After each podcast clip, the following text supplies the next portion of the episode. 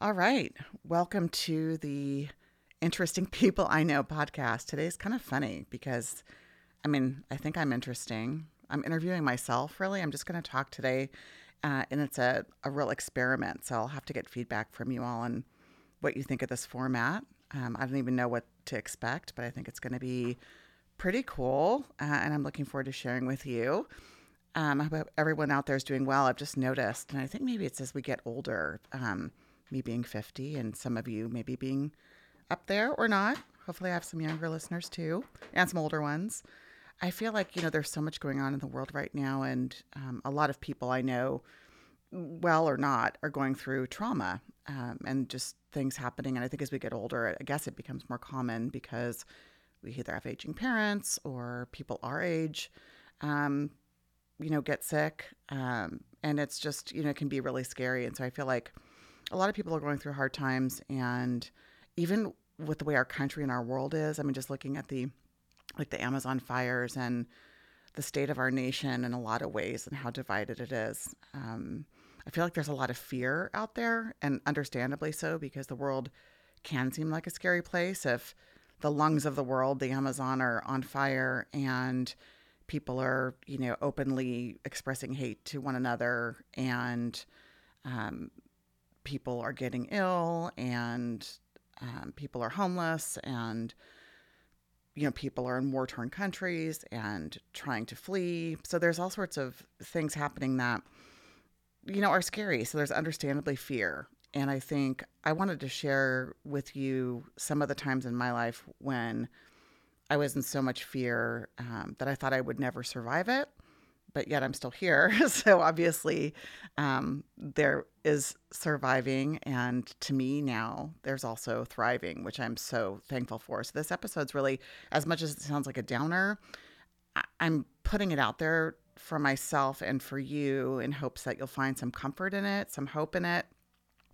There will be maybe some um, commiseration, as it were, in it. Like you'll feel some empathy and and um, you'll know that you're not alone and that there is another side. You can come out the other side of pretty much anything. And I'm not saying that um, I haven't had certain advantages, um, whether they be financial or, um, um, you know, support from other people. But I just wanted you to know that even when it seems really scary, um, you know, there is hope and there is another side. You can come out the other side stronger and happier. And I'm just, you know, really full of gratitude for being able to go through these fearsome experiences uh, when I thought I just couldn't survive them, and now be able to talk to you about them and and hopefully provide some comfort.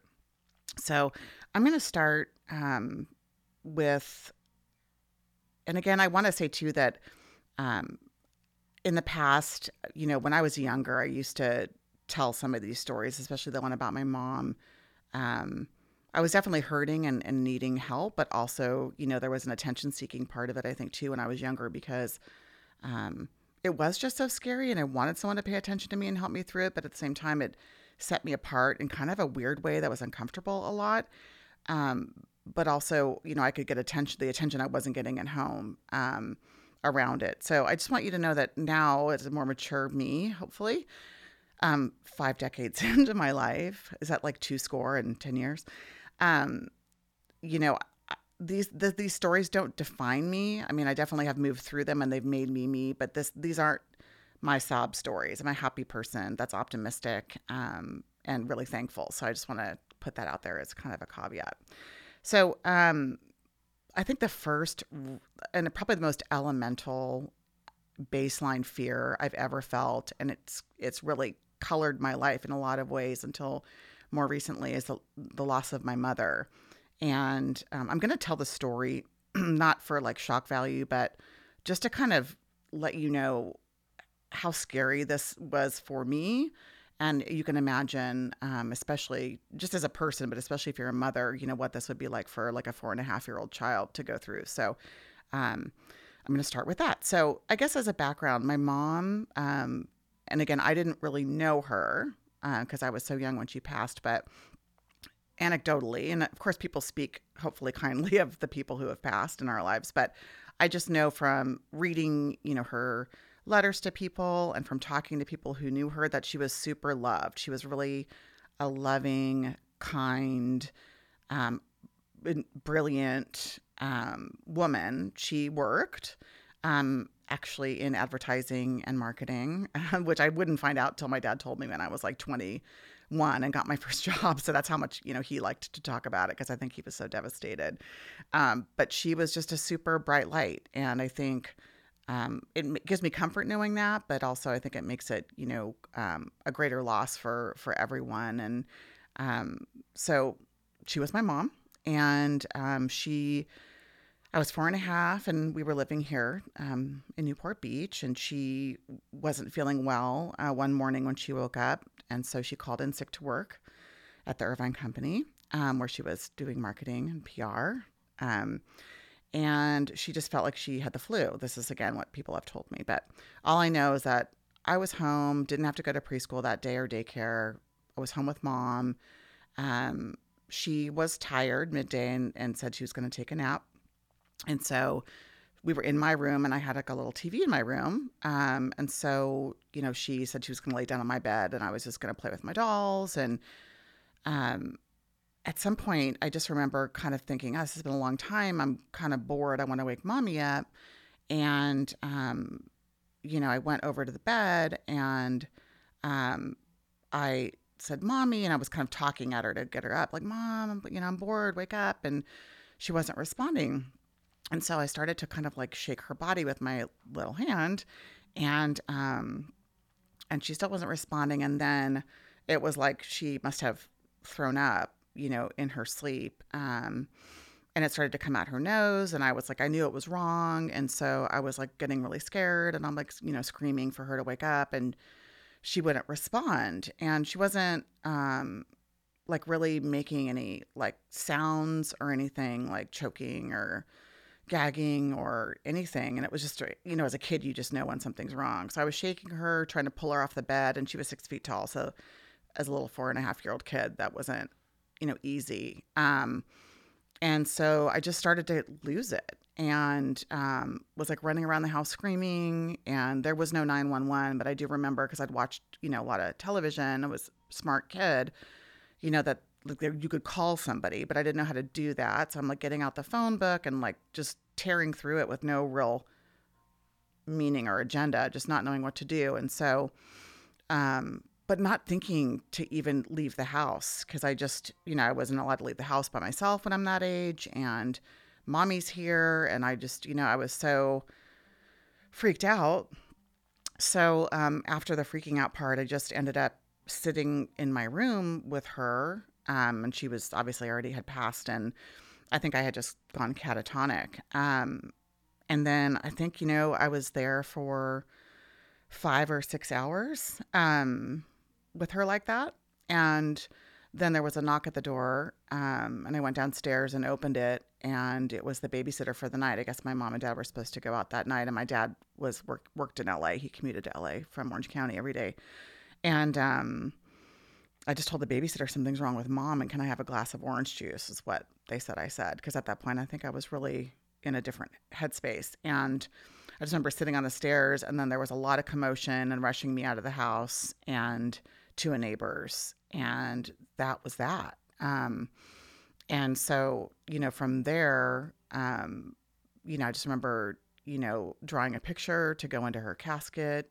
Um, and again it was surreal because I mean I think you don't know how to process death yet, you know, when you're not yet five. And, you know, and then she was her being gone and me being super despondent and sad and grieving and going to therapists and playing with dolls to get my emotions out. I do remember some of those kind of vignettes and like, you know, you don't I mean, you're just a kid, you don't know. And um, my dad, you know, was understandably like just heartbroken and already had been a drinker, so he kind of like just sank into his own depression and alcoholism and um, I'm an only child, so um, it was just like really lonely and quiet in the house. And I, I did, I, I think I've mentioned on the podcast, I've had some nannies, live in nannies, and um, they were like loving women, but just like no one, I mean, no one's your mom, and they weren't my mom. And um, my mom's family and my dad's family didn't really rally. Um, so it was just like a really scary time when I just thought, I mean, as a little kid, you don't think about your own mortality. Although, you know, I think I've, because of that, I've always had a really good sense that, um, you know, I was mortal because my mom passed away and it was really wrong. And so, um, you know, I was always fearful of being lonely, being alone, not having someone to take care of me. Um, you know, and then being the weird kid and being fearful that, like, because I didn't have a mom, like, other people wouldn't want to play with me because it was scary and coming over to my house wasn't really that fun. And, um, you know, and for me, I was always, I, I think I did develop an early sense of my mortality because I was just like fearful of everything. Like, I don't want to ski because I might fall down and die. Same thing with roller skating. I mean, just really out of bounds fears, I think, because no one really helped me deal with my mom's death and no one really talked about it, uh, including my dad, and talked about her. And so it was just like a really lonely, I just didn't like being at home. I didn't like, you know, dark rooms. I didn't, you know, and she had passed away in my room. So I had to switch rooms, and that was really an upheaval. But of course, I didn't want to stay in that room.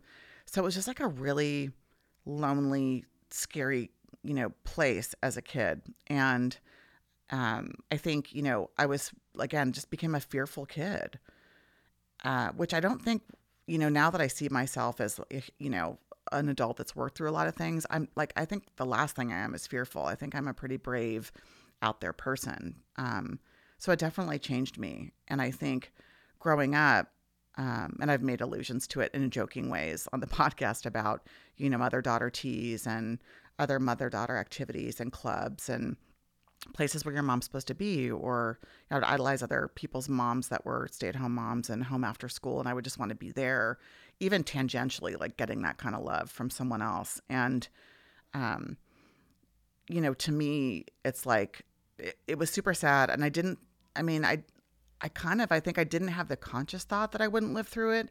But I think the way I was acting, you know, throughout my childhood gives me a sense looking back that I, you know, I just, it didn't seem survivable. Or if it did, it seemed survivable in a really broken way. And, I'm not going to lie to you that I still, you know, grieve it, even though it's been 45 years um, and at milestones. And I talked about this in the last podcast with my college roommate, Stacy, who lost her husband. Is, you know, that person's not there. Um, and, you know, so for, you know, engagements or even dating, dating advice, you know, talking to your mom about your boyfriend, your first boyfriend, um, going to dances, getting into college, moving into college, you know, graduating from college. Um, getting that first job, getting engaged, getting married, having your first child. Um, I didn't have my mom for any of it. And that's, you know, a deep wound. And I think it always was, you know, there was a rooted in fear piece of it that, you know, is her fate my fate? Am I going to die young? And, um, you know, that's something that I think, you know, was with me for a long time. And as a matter of fact, it kind of goes into the, the next thing I thought I would not survive, and that's having obsessive compulsive disorder. Um, and I'm not talking about like wanting things to be neat in my house because anyone that comes over will know that I don't have it doesn't manifest in that way, unfortunately, maybe for me. Um, but all joking aside, you know, I do have clinical obsessive compulsive disorder that wasn't diagnosed till I was much older, which sucks because I lived with it for so long and it was so harrowing um, for myself and for people around me. Um, I wish I'd, you know, gotten it dealt with earlier, but just no one was there to really have the insider help me um, until I was older and could help myself more.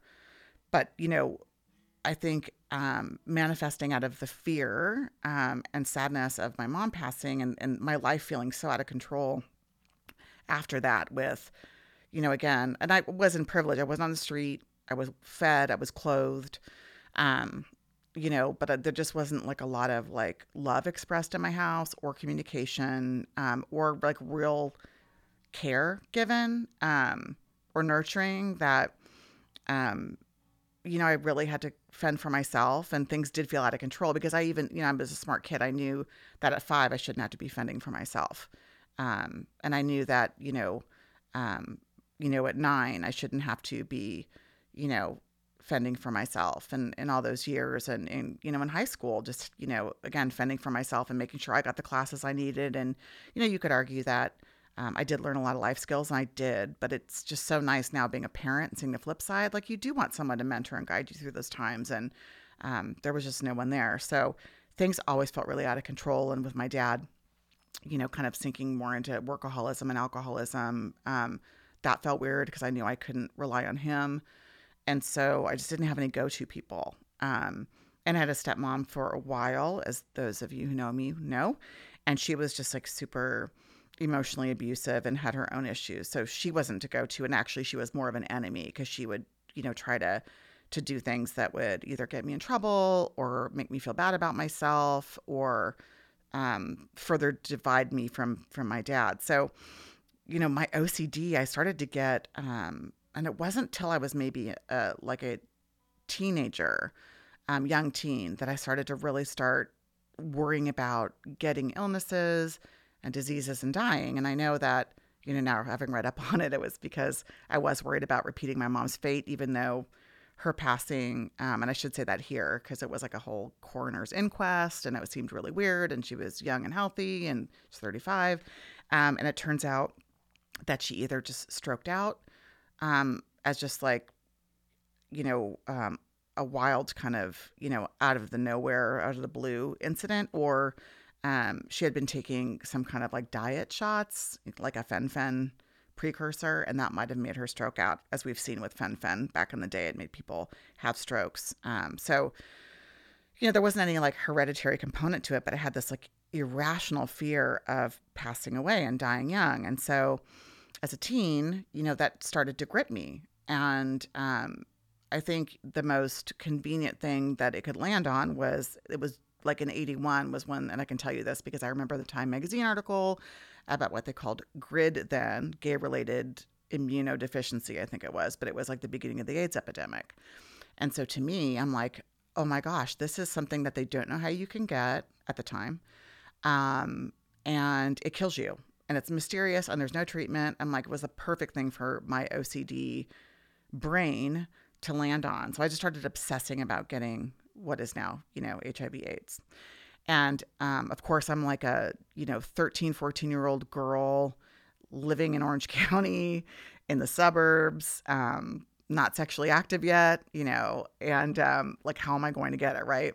And then there's like, you know, um, the kid, and I forget, I think it's last, I don't remember Ryan's last name, but there was a kid that got it from like going to a dentist in Florida. And I'm like, oh my gosh, you know, that's going to be me. And so I just started to develop these really weird fears of like, you know, being at church and there were gay men at my church. And I'm like, oh my gosh, we're taking communion from the same chalice. I'm going to get AIDS. Like, and I just literally would go to church, like on Sunday, come home, wash my hands with Comet for like an hour until they bled. Because um, I was worried I'd touch somebody. Or like when I started driving and I had a friend working in Laguna, she's like, Will you drive me to Laguna? And I'm like, There are a lot of gay people in Laguna. Like, I can't drive you to Laguna. I mean, the weirdest, and again, it sounds insane. It is insane. Your brain's kind of taken over by this, you know, mental illness. And you just, it's almost like this upset, it is this obsessive thinking and rumination. And for me, instead of being neat, it was more about getting sick. So I would just obsess about it constantly and do these weird things like washing my hands with Comet, avoid certain situations. Um, I mean, I definitely think it kept me from having a ton of sex when I was a teenager um, because I was scared of getting AIDS. You know, I still had sex and it was protected, but, you know, I was still worried about it the whole time. I mean, I couldn't even enjoy the sex because I was like, am I going to get AIDS? Even though these, I'm like having sex with like a virgin. You know, it's like crazy stuff. And, um, you know, and then, you know, we moved to San Francisco after um, my um, you know, then boyfriend and future, you know, husband, first husband, and I moved to San Francisco after I graduated UCLA. And of course, you know, we knew people that were dying. And for me, it was like excruciating because I loved these people, but I had a hard time even touching or hugging them because I was so fearful. And that's just so messed up and so uh, counter to my personality. But it was just, it had a hold on me. And I, I can't describe what it's like to, you know, like have a good portion of your day every day consumed by thoughts of dying, having a, de- a deadly illness, um, and not being able to live your life. Uh, even though it, you, you're a smart person, you know it's not rational. You're going to therapist maybe from time to time that tell you it's not rational, but no one's putting me on meds. You know, it's like, and it was just, I thought I would never live a life without feeling like I was dying every day. Um, and, you know, I don't like, and for people that are listening to this that may currently have an illness they're struggling with, it, it might piss you off. It would probably piss me off, like, because I wasn't really dealing with a real illness, but yet it was a mental illness that I was fighting, and it just felt like I was all in. And, um, you know, I'd even go to the free clinic in Laguna, like to keep getting, you know, AIDS tests. And at some point, they just told me to stop coming because I was a burden on the system. They're like, you don't have any risk factors. You're taking up time and space for people that need it, you know? And, but I just couldn't, I couldn't stop it. Um, and then, you know, when I was, um, even when as a young, like maybe like in my early 30s, when I was pregnant with my first child, um, I was still in the throes of it. And I thought, you know, then it was like all these other things like um, that I could possibly get because I'd aged into other illnesses, right, as a possibility. So it's like, am I going to get breast cancer? Am I going to get, you know, God forbid, ovarian cancer? Like the cancers that, you know, then I started to kind of obsess about the cancers that, you know, are hard to detect. I'm like, oh, those, once again, it's perfect for an OCD hypochondriac, uh, hypochondriac, um, someone with hypochondriasis to be like, you know, oh, that's a perfect illness for me to worry about because it's like hard to detect and you may have it and not know it forever and then it's going to just kill you overnight, just like my mom, right? So I was worried about that. And I'm sure I drove my then husband crazy because I would just be like working so hard all day and just try to kill it at work, then come home and just be like catatonic and like think I'm dying. Um, you know, and then I would even get x rays. I mean, when I had Liam in my belly, pregnant with him, um, I made the doctors give me x-rays and biopsies and like MRIs that like aren't even safe for the baby. I mean, and I would force them to do it and they would have to do it because they'd be worried about malpractice if God forbid I was right. So I ended up spending like, you know, I think my medical bills, needless medical bills, um, for needless MRIs and biopsies got to be like 25,000, 30,000 a year, um, in expenditures. And and I would see omens and like weird bugs showing up on the lawn, like that was like the death bug. I mean, I'm telling you, and people that knew me at the time, I mean, I guess if you really knew me, I didn't, I didn't let very many people in except for my then husband and therapist, but um, people would have, I think, not guessed that I was going through that because I was super highly functioning, running my own business, um, and doing everything quote unquote right. But it was just, I mean, like I said, um, and again, I'm so blessed to not have, you know, had any of this stuff really happen as far as illnesses. Um, and I've walked with my friends alongside them as they've had actual real cancers and things that they have um, thankfully recovered from. And it's just like, you know, I feel like I can't believe I put myself through that needlessly um, when pe- real people are suffering from real things. But it was, it was, it felt really real to me. And that was a period of, you know, 15, almost 20 years until I got medicated and again, I thought I would never live through that. I thought I would never get over the fear of dying and feeling like I'm dying every day. Um, and that I would never live a quote unquote normal life where I would have a calm moment, a relaxed moment, a truly happy moment without some shadow of loss, grief, death, fear. And um, it took a lot of eventual therapy and the meds, which have been just a huge blessing, to get me over that. And I think um, you know, once again, it's it's so weird to live that kind of a life and think that you're just always going to live that way and you can't see you can't see past it.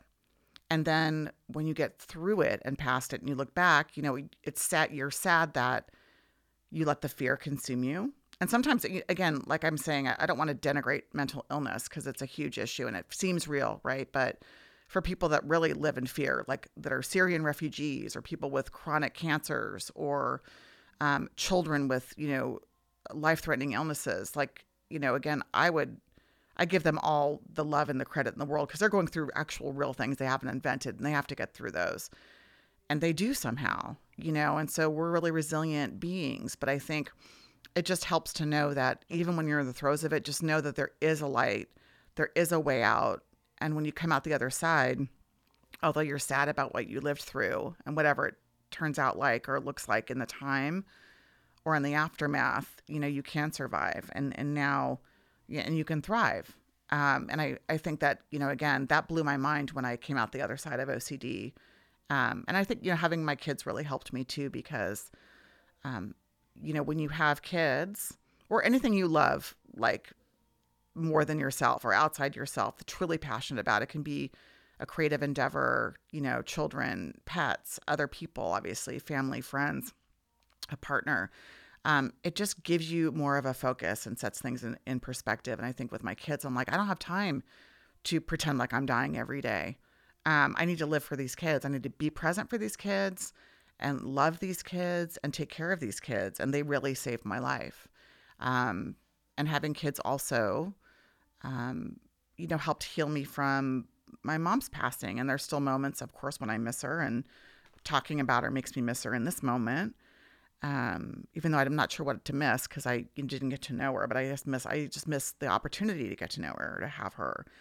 But I think you know having kids has been so healing because now I can see what a love, what the love of a mother is really like, and how good it feels, and how much she must have loved me. And I'm tearing up because it's just it's very poignant and beautiful. And so having kids um, for me has been the most healing, amazing opportunity and journey um, ever.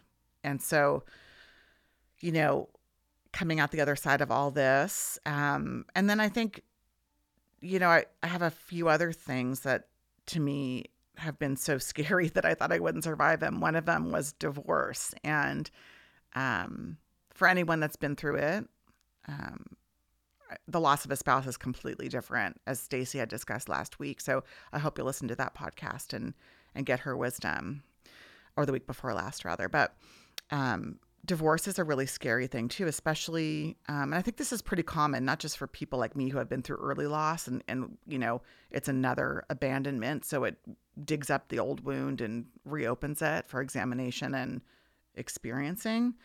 But it just feels really sad. I mean, especially when you have kids, you know, too. It's, you've got a life together. And I remember um, this was just, a, you know, I don't know, four or five years back um, when my ex husband told me he was done. And um, I was just, I had been holding on to that marriage for so long, probably a good 10 years longer than I should have. And, and that to me is another, you know, living your life in a fear based way as I have, and for good reason, but still, I, I would hope that I would have cast it off earlier, but it was just a struggle.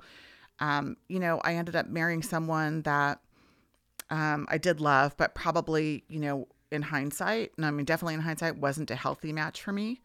Um, and I think, you know, it was a matter of getting married. Um, there was, of course, love, and I don't want to to belittle and denigrate, you know, that. And I'm so blessed to have my two children. I would never trade it. Um, but to me, you know, I ended up marrying someone I shouldn't for fear. You know, I knew early on in the relationship there were some big red flags. I had a lot of codependency. He played into all that um, unwittingly, mostly. Um, and it just wasn't a good fit. But I did it based out of fear. You know, will anyone ever else want to marry me? Will anyone else love me? He's he's what I know. It's like the evil you know he's not evil, but you know what I mean. It's like you're comfortable with. Okay, like you buy, you know, if you've been in your house for a certain amount of time, just like me, and I'm fixing my pipes, at least I know what's underneath, right? And I think sometimes in a relationship, it feels safer to know than to go into the unknown. Um, but I married someone that wasn't a fit for me, again, based on mostly fear, um, and uh, you know, fear of abandonment and control, you know, wanting to control something and you know, I think even though the marriage wasn't great, um, it was what I knew, and there was love there, and we had these two beautiful children. That you know, when he finally called it, which now I'm thankful for because I never would have called it as you know a codependent, fear-based person. Um, it was devastating, and I thought this is the end again. I mean, here's another time when my life's going to end, and I'm just waiting, you know, for it to end and to curl up um, and die pretty much. And I just thought no one else is going to love me, um, even though he didn't really love me anymore. So I wasn't even getting the love that I, you know, wanted or deserved. But, you know, at least I was getting something. I mean, he was physically there. And, and for me, I was thought, well, I can live the rest of my life with a man that's like physically sometimes there, you know, and that's it. I, I don't need more. And that's a sad statement, but that's kind of where I'd gotten because it just seemed too scary to think about the option of going out into the world without a husband or a partner, either trying to find another one and not finding one, either finding someone who was again not right, or living the rest of, life, of my life by myself. And again, you know, you you know most people would argue when they hear someone talking like this that well you got to get healthy and you know be fine with yourself and of course that's the answer but it's scary and i think a lot of people can identify with the feelings of like especially in your late 40s as a woman um whose body's been through the wringer from childbirth, but also from me abusing it, you know, from a diet and eating disorder perspective. Um, you know, like, is anyone going to find me attractive? Is anyone going to love me? I mean, I'm, you know, warts and all, you know, I'm healed a lot, but I'm still kind of different. And, um, you know, and so I thought, you know, my life was over again in that moment. And, um, I just remember those days of just sitting, and not being able to eat, which is very unlike me, um, and sitting with friends and um, a few friends in particular who's um, as a couple even uh, the, this friend um, couple of mine just took me in. And thank god for them because i wouldn't have made it through this first you know months without their help. Um, but i thought i was going to die and i you know and again it sounds so it is so selfish to sit there and, and think that when nothing's really wrong. And i mean you're going through grief of a relationship and a life. And but luckily once again i had you know family support and i or friend support. I don't really have a, i mean i have a family but it's my nuclear you know family at home. Um, no extended family. Um, and you know my kids to live for. Um, and it was excruciatingly hard um, and I, the people that worked with me at the time, I think were worried about my sanity and me just being able to, to pull through. Um, and it was so painful. It was such a felt like such a rejection and abandonment. And um, I know that people listening who have been through divorce have, I'm sure, at some level felt that way. And they just don't think you're going to find someone else, and you know, you may never, I don't know, feel that feeling. And you know, you're not that old in your late 40s to think that, you know, there's not a lot of life ahead, hopefully, unless you have OCD and you're a hypochondriac, which I'm not anymore. I'm recovered. Um, so you just want something. So I think going through divorce was really scary and uncharted. And um, I'm thankful that I, you know, had my business because I think that would have added another layer is the financial unknown. I think would be very scary. I'm very blessed to not have to have worried about that just because I, you know, um, had created this business that, you know, I'm thankful has been successful. But I can't imagine that additional layer of not knowing how to make it work financially, um, you know, for yourself and your family. So that was just a really scary time. And I think um, I really had to lean into it. And there were a lot of um, lonely nights and tears and um, self pity and um, and other things to move through. But you know, once again, um, once I let the fear go, and it's hard, um, but I think I'd had practice in letting fear go. I mean, I had, you know, been working for 40 some years on the grieving my mother, which is, you know, still ongoing sometimes, but largely worked through. Um, I'd been, you know, practicing letting fear go with my OCD and with the help of med- meds and um, friends that put up with my craziness um, and therapy. I'd learned how to let that fear go. And so I think when the divorce came around, I was much more prepared. I had more muscle um, to be optimistic and hopeful. But again, still super frightening. Still thought I would just be like a spinster um, and lonely with, you know, my animals. Hopefully my kids wouldn't, you know, be sick of me by then and, and my work. And again, that's a, that can be a rich life too, but it's not what I wanted. And so once I let the fear go and kind of just really leaned into it, um, you know, it felt a lot more peaceful. And I remember feeling like the absence of stress with having, you know, my husband gone from the house. Cause when you have, when you're in a bad relationship, it's just like walking on eggshells and it feels stressful every day. And, and, um, when he wasn't there anymore, it felt a lot more peaceful. And if I let myself feel the peace and didn't let the quiet feel scary, um, it actually felt good in moments. And I surprised myself. And then I think because of that, I was ready to meet. And again, I've been had a super people might say hearing these stories it doesn't sound like a very lucky life, you know. Um and again, I've had, you know, financial advantages and not had to worry about and I've had, you know, success with um my career and I've had you know the blessings of you know good friends and um, wonderful children and now a husband that actually like now I see what love's supposed to be about in a healthy marriage because he's completely healthy emotionally and it's been transformative but so I've had a lot of blessings but I mean a lot of people would say well your life count sounds kind of unlucky Carrie actually um and you know I would say I mean, yes, some bad things happened and I've learned a lot, but I feel really blessed to have learned those lessons. Um, and I'm really thankful to have come out the other side now.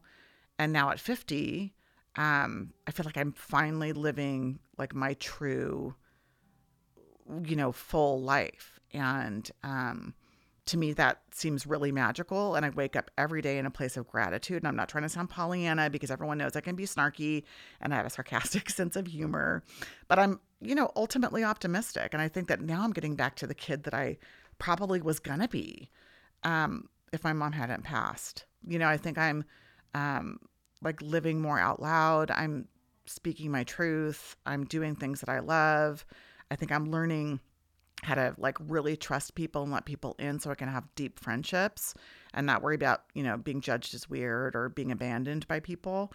Um, I'm loving my kids like I never did before. And I feel, you know, somewhat sad about um, how unpresent I was when they were really little because I was still de- dealing with the OCD and dealing with an unhealthy marriage for so many of those years and um, and my husband's, you know, stuff that you know, I wasn't really there, but now I feel like I'm making up for lost time and really being able to love on them and see them and be present and reaping the rewards of what life can be. And I'm super thankful that I get this opportunity at 50 and hopefully for a long time to live life in this way, which feels amazing. And I'm I'm going to tell you that, you know, through those experiences I mentioned before, um, I just never thought I would would live a life like this. I really thought that I was destined to just be different, weird, sad, alone, um, and struggling.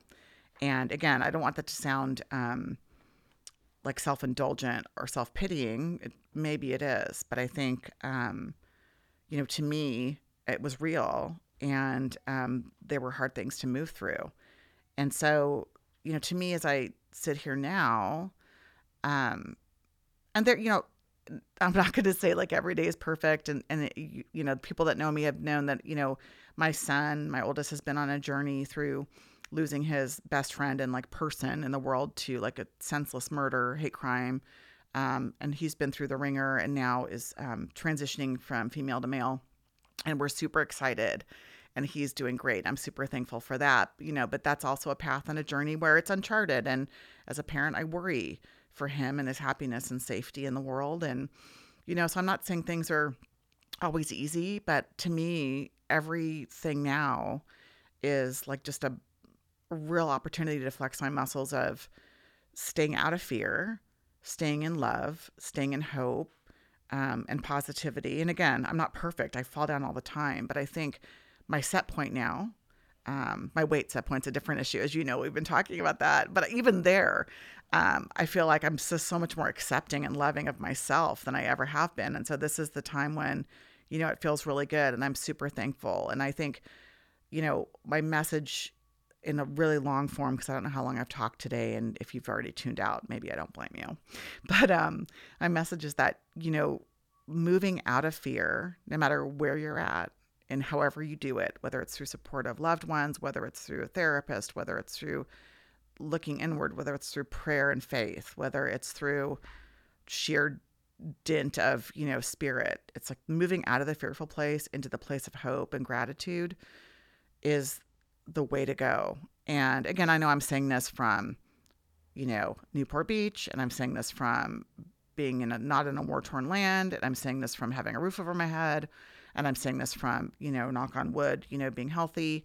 And so um, there's a privilege there. But I think, you know, no matter where you're at, if you're able to hold on um, to some ray of light, some thread of hope, um, I'm just here to tell you that it's possible to make it to the other side and be so full of gratitude and just live a life that you just never ever thought you could, would, deserved, envisioned.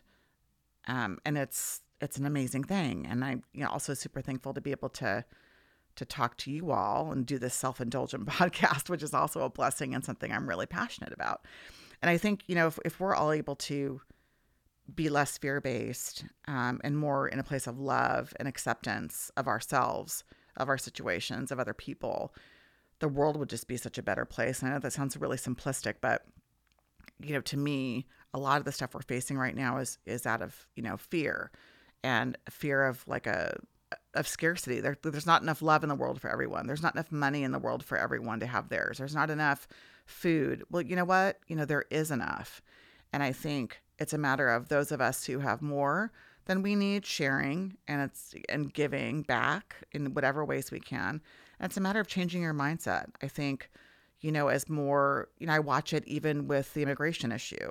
You know, people are, are fearful that immigrants will come into the country or have come in and they're taking our resources and, you know, filling up our schools and putting a burden on the healthcare system and taking our jobs. And I think, you know, when you look at the jobs that these hardworking immigrants are taking multiple jobs usually, right? Because they need to feed families.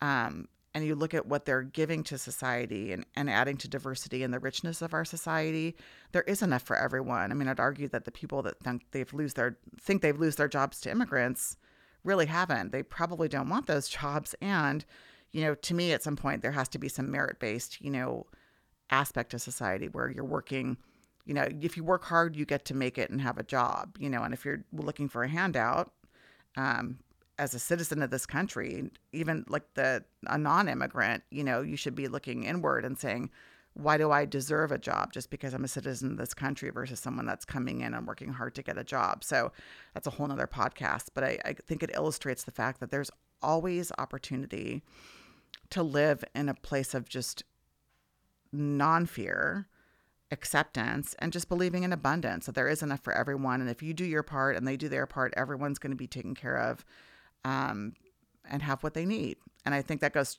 you know, same thing with love, you know, and, and the jealousies that I think sometimes when women, you know, pit themselves against each other because they're competing to get a guy like on, you know, the, the bachelor or, um, you know, or, or, or cutting other women down because they are jealous of how they look or their lives. You have to think about, you know, there's they're enough for everyone. There's not, you know, a finite amount of love out there. There's not a finite amount of success. There's not a finite amount of kindness. There's not a finite amount of beauty in all its forms. And so I think it's a matter of just resting in that, knowing you don't have to be scared and scrap for yours. You know, just accept, love, be kind, and there's an abundance of great things um, and life for everybody. And I've, you know, again, in different ways, I've learned that through this journey of mine. And I hope that you all will too. So if anyone's feeling super fearful and scared right now, just know that um, there are a lot of people and energy, and whether you believe in God or Buddha or Mother Earth or goddesses or angels or spirit animals or just other people or yourself. Just know that there's a lot of love coming your way, and, and from me especially, no matter where you're at.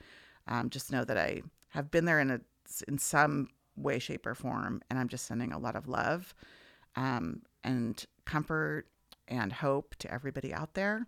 And I'll look forward to talking to you next time.